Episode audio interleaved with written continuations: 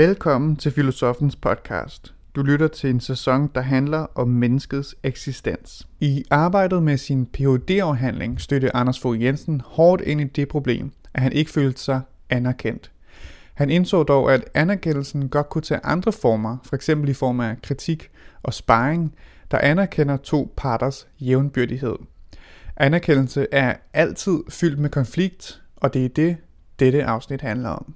Udsendelsen er fra P1 eksistens den 28. november 2011. Rigtig god fornøjelse. Jeg vil enormt gerne have min vejleders anerkendelse, fordi jeg synes, han var enormt klog. Det her er filosoffen Anders Fogh Jensen. Han blev personligt opmærksom på anerkendelsens betydning, da han skrev sin Ph.D.-afhandling. Og jeg prøvede sådan hele tiden at lede efter, om han sagde, at det er godt, det du laver, men han havde hele tiden kritik og hele tiden forslag til noget andet, man kunne lave.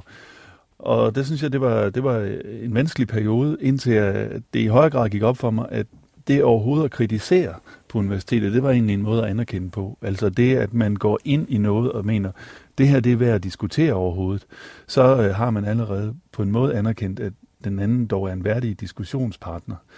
Ligesom man kunne sige, at en samurai, der ville kæmpe med en anden samurai, nok var ude på at nedkæmpe, men dog tog den anden alvorligt som samurai.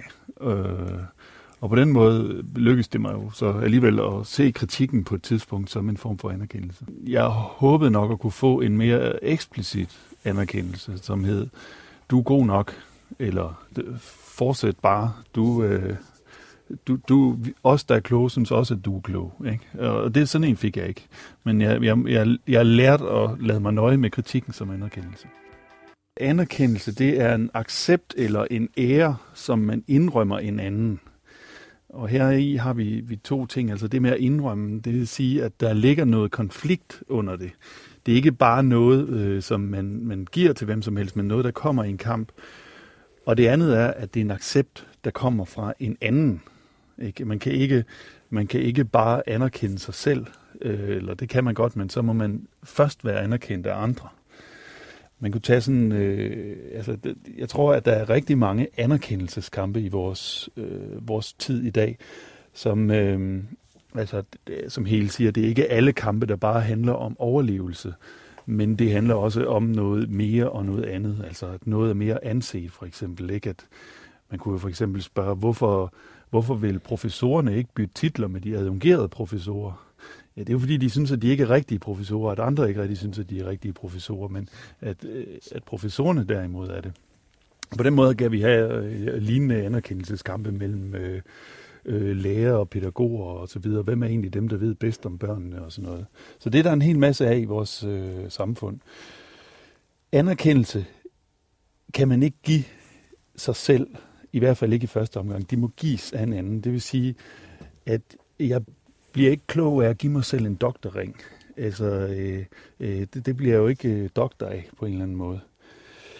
Og jeg bliver heller ikke, hvis det ikke er en anden, som anerkender det. Altså, hvis det for eksempel er mine børn, der giver mig en doktorring, så bliver jeg jo heller ikke doktor eller klog af den slags. Så det må være nogen, der er anerkendt til at vurdere, om det overhovedet er værdigt, det jeg gør. Så man kan ikke give det selv, og det er også kun nogen andre, der kan give en det.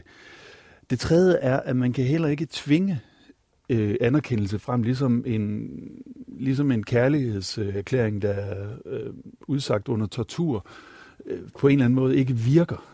Så virker det heller ikke, hvis man for eksempel har en række medarbejdere, der er bange for at blive fyret, og derfor går rundt og siger, at lederne er kloge alle sammen.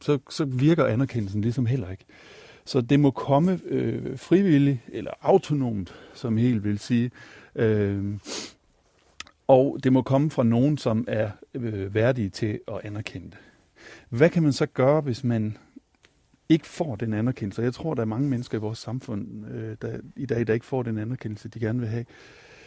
Ja, så er man på en eller anden måde nødt til at bygge en boble op rundt om sig selv, altså at man egentlig er god nok, eller at man er, hvad det nu er, klog nok, eller ved nok om børn, eller hvad det nu handler om. Og en af måderne, man kan bygge den boble op på, det er egentlig ved at gå ud og udnævne Altså, hvis jeg går ud og udnævner nogen som de bedste dansere i Danmark, så prøver jeg jo at gøre mig selv til en, der ved noget eller om dans, og en, der faktisk kan anerkende andre som dansere.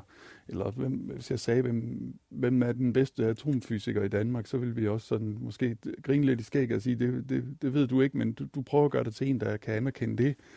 Eller hvis en psykolog sagde, hvem er den største filosof i Danmark, så vil vi også sige, ja, men kan du anerkende det? Så på en måde, så kan det være nødvendigt, hvis man ikke får den anerkendelse, at bygge sådan en boble op om sig selv. Fordi man ikke får den fra den anden, som kan anerkende en. Så betyder det, at før at man kan få den rigtige anerkendelse, er man nødt til at have nogen, der... Altså, man skal virkelig være kvalificeret for at kunne give en ordentlig anerkendelse?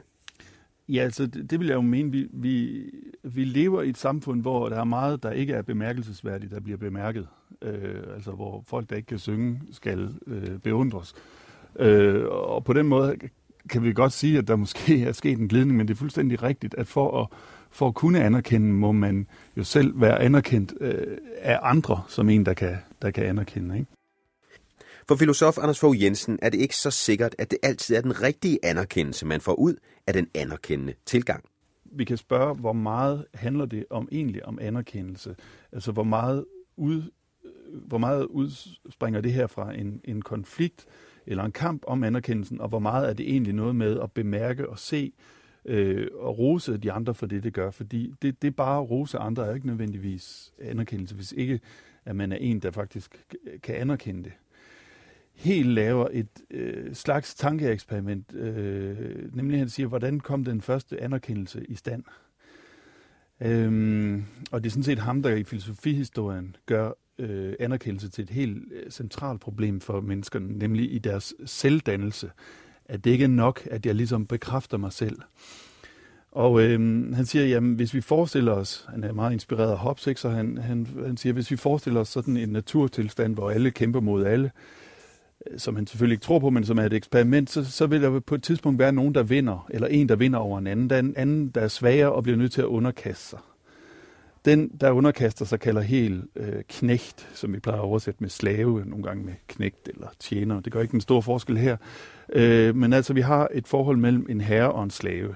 Herren har nu fået en, der kan dække hans bord eller lave hans mad, men han har ikke fået anerkendelse, siger Heel. Det hjælper imidlertid ikke, at slaven anerkender herren, fordi det er en, han ikke selv anerkender, der anerkender ham. Så han kan ikke... Altså, herren og slaven har fanget sig selv i et gensidigt spil, hvor slaven ikke kan få anerkendelse fra herren, for han er jo bare slave. Men herren kan ikke få anerkendelse fra nogen, han anerkender, for han anerkender ikke slaven. Ja, jeg ved godt, der blev sagt anerkendende mange gange her, så lad os lige tage den lidt ad gangen. Hvor slaven ikke kan få anerkendelse fra herren, for han er jo bare slave. Slaven har et problem, fordi han ikke har en position, hvor han kan blive anerkendt for det, han laver. Men herren kan ikke få anerkendelse fra nogen, han anerkender, for han anerkender ikke slaven. Og herren mangler simpelthen en kvalificeret anerkendelse. Og ifølge Anders Fogh Jensen kræver det, at man skal være anerkendt af andre som en, der kan anerkende. Det er med andre ord nødvendigt, at vi har en særlig respekt for den person, der kommer med anerkendelsen. Jeg tror, der er sket en glidning i anerkendelse, eller det kan i hvert fald være en risiko. Der er sket en glidning, sådan at det nærmest er en gave, som alle kan give til alle, ved at sige, jeg ser, at du passer dine børn, eller jeg ser, at du er god til at skrive på computer og sådan noget. Og på den måde bliver konflikten på en måde taget ud af det. Og anerkendelse bliver på en måde også enten bare til accept, jeg accepterer, at du gør det, eller at det bliver sådan en gave, jeg giver dig. Men i det, som at konflikten ligesom er taget ud af det, så kan den form for, hvad det vi kalder appreciative inquiry, det har i hvert fald som en risiko, at det ikke at acceptere alting og rose alting lige pludselig bliver forbudt sprog. Og hvis kritikken bliver forbudt sprog i virksomhederne, så sker der i virkeligheden det, at der kommer en ny sådan positivitetsfascisme, som kan sætte sig igennem, ikke? At man bliver den, der er problemorienteret, eller den, der bekymrer sig, hvis det kun er det anerkendende sprog, der er, så at sige, accepteret. Jeg synes bare altid, det er godt, når man arbejder, at man har en arbejdsdefinition, så man nogenlunde ved, hvad man forstår ved anerkendelse, så det ikke betyder alt muligt. Og det tror jeg simpelthen også, at at det trods alt ikke forstyrrer konsulenternes arbejde, at de engang imellem bliver nødt til at reflektere over, hvad er det egentlig for et anerkendelsesbegreb, vi arbejder med. Jeg synes absolut, at Heels anerkendelsestanker er relevante også. Altså han laver et tankeeksperiment, men det er kun for at illustrere, hvad kan man sige, eller for at gøre det mere klart, hvad det er, han mener. Fordi jeg tror, at der er mange hvad kan man sige, anerkendelseskampe, der foregår, som muligvis kan blive omdøbt, hvis vi blot siger, at det er noget med, at du ikke bare værdsætter de andres arbejde eller lægger mærke til det. Og jeg tror, det giver os en bedre mulighed for at forstå de konflikter, der er i organisationer, og nogle gange også, hvorfor nogen har brug for at skabe nogle fantasibobler rundt om dem selv. Så det ser jeg i høj grad et behov for. Og så vil jeg også sige, at når anerkendelse er så relevant, når det er nu, så er det i særlig grad, fordi det bliver sværere og sværere at vurdere, hvornår vi har gjort arbejdet godt nok, og hvornår vi er færdige med vores arbejde. Altså, man kan sige, at en brolægger, der skal lægge en vej, han kan se, okay, hvornår jeg er færdig her, det er, når stenen er lagt, og er det en god eller en dårlig vej, det er rimelig let at vurdere efter, hvor jævn den er, og sådan noget, ikke? Men vi får flere og flere typer af arbejde, hvor vi må sige, jeg ved sgu ikke, om det er godt nok, det jeg har lavet. Jeg ved simpelthen ikke, om det er halvdårligt eller udmærket. Og når bedømmelseskriterierne bliver sådan lidt luftige eller slet ikke eksisterende, så tror jeg, at menneskets behov for anerkendelse stiger. Så derfor synes jeg i høj grad, at det er vigtigt i dag. Men er det overhovedet muligt, menneskeligt set, altid at have den her anerkendende tilgang? Så hvis vi nu kan slå fast, at det her det er utrolig vigtigt, alle har meget behov for det, netop i kraft af den måde, vores samfund har udviklet sig på. Men er vi overhovedet i stand til at give det godt nok? Altså, vi er ikke i stand til at anerkende alt. Altså, men det er muligt menneskeligt at anerkende det, man finder anerkendelsesværdigt. Men man kan jo selvfølgelig ikke anerkende alting. Altså, der er også ting, som man må sige, det er ikke særlig godt. Og problemet med anerkendelsen, det kan være, at den flyder ud, hvis alting tilsyneladende bliver anerkendt. Altså, hvis vi forestiller os en 7-årig dreng, der rejser sig op og holder en tale til sin fars fødselsdag, for eksempel, ikke? Så må vi sige, hvis vi begynder at anerkende det stammeri, han gør, som en god tale, ja, så har vi fuldstændig solgt ud i anerkendelsesbegrebet, ikke? Det betyder ikke, at vi ikke godt kan anerkende hans mod, og rejse sig op blandt voksne som 7-årige, stå der og stamme og anerkende en masse andre ting hos ham. Men hvis vi ligesom glemmer, at der findes gode taler og dårlige taler og middelgode taler i ren lyst til bare at anerkende, så har vi solgt for meget ud af anerkendelsesbegrebet. Men hvorfor? Altså er det ikke også, altså det at gøre det lige præcis i eksemplet med en 7-årig dreng, er det ikke også bare at støtte ham til at tro på sig selv, altså som jo også er en vigtig egenskab? Jo, altså så må man sige, det er jo virkelig flot, forsøgt. Noget man jo nu er det for nogen ikke nogen hemmelighed, at jeg ikke er den største tekniske fodboldspiller i verden, men noget af det, som mine holdkammerater gør, det er, at de siger, godt kæmpet, ikke? Så de finder noget hos mig, som de anerkender. Det var sgu godt, du løb så meget, og det var godt, de andre spillere slog sig så meget på dig. De siger ikke, ej, hvor spillede du godt. Og på den måde, jo, så kan vi bruge det, der kan anerkendes, og anerkende det. Men vi må bare passe på ikke at anerkende alt, fordi så er det hele flyder ud i en stor suppe, som, hvor alt det, der ikke er en kæft bemærkelsesværdigt, det bliver bemærket. Men altså, der er jo nogen, der vi synes, det var en lille smule nedværdigende måske at stå i den situation, hvis man havde en selvforståelse af en. Jeg er ret god til at spille fodbold, og så kommer de andre hen og siger måske med et lidt skævt smil, du kæmpede da i hvert fald. Ja, og det er det farlige, men det, vi er nødt til at holde fast i sandheden her. Vi kan ikke bare sige, at rende rundt og sige løgne til hinanden, fordi så ved vi ikke længere, hvad ordene betyder. Men jeg kan stole på dem, når de siger godt kæmpet. Og det kan gøre ondt ikke at få anerkendelse, sådan er det. Der er en tendens til, at alt for meget bliver anerkendt, i den betydning, at anerkendelse er ros.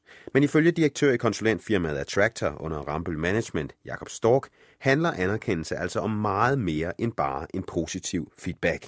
For eksempel må man anerkende, at der ofte ligger bristede eller frustrerede drømme bag ved brok, siger han. Når vi kommer ud og arbejder som konsulenter i organisationer, så støder vi rigtig, rigtig ofte på det. Det kan være en gruppe af medarbejdere, som sidder med bliver positioneret og talt om, som det er dem, der brokker sig, det er dem, der ikke vil, det er dem, der er i modstand mod forandring. Og det som ideen om, at bag et hvert problem, der gemmer der sig en frustreret drøm, Der ligger den tanke, at når folk sætter sig imod et eller andet dominerende billede af, hvordan tingene er, det vil sige, hvis der er nogle ledere og medarbejdere, en gruppe med i organisationen, som ligesom definerer billedet af, at det er sådan virkeligheden er, og de sætter sig imod, så kræver det rent faktisk en vis portion mod, og så tage modstandsordet lidt bogstaveligt i den her forstand, at det kræver noget mod til at have et standpunkt. Så modstand mere skal ind i det her billede tænke som nogen, som har noget, der er væsentligt for dem, noget, som er vigtigt for dem. Det er jo meget smukt. Altså, jeg vil sige, at den er åbenbart ikke helt bristet endnu, drømmen, siden at den kan føre til brok, fordi den drøm siger jo noget om, hvordan man egentlig mener, det kunne være, og at det kunne være anderledes. Og på den måde vil jeg også sige, at de bristede drømme jo egentlig er ret vigtige, også både i virksomheder, men også i almindelige forhold, fordi de siger noget om, hvad det er, man kæmper for her i livet. Altså, de bristede drømme er en kilde til at forstå, hvad der er noget værd, og hvad vi står for, hvad det er for en etik, vi kæmper for, ikke?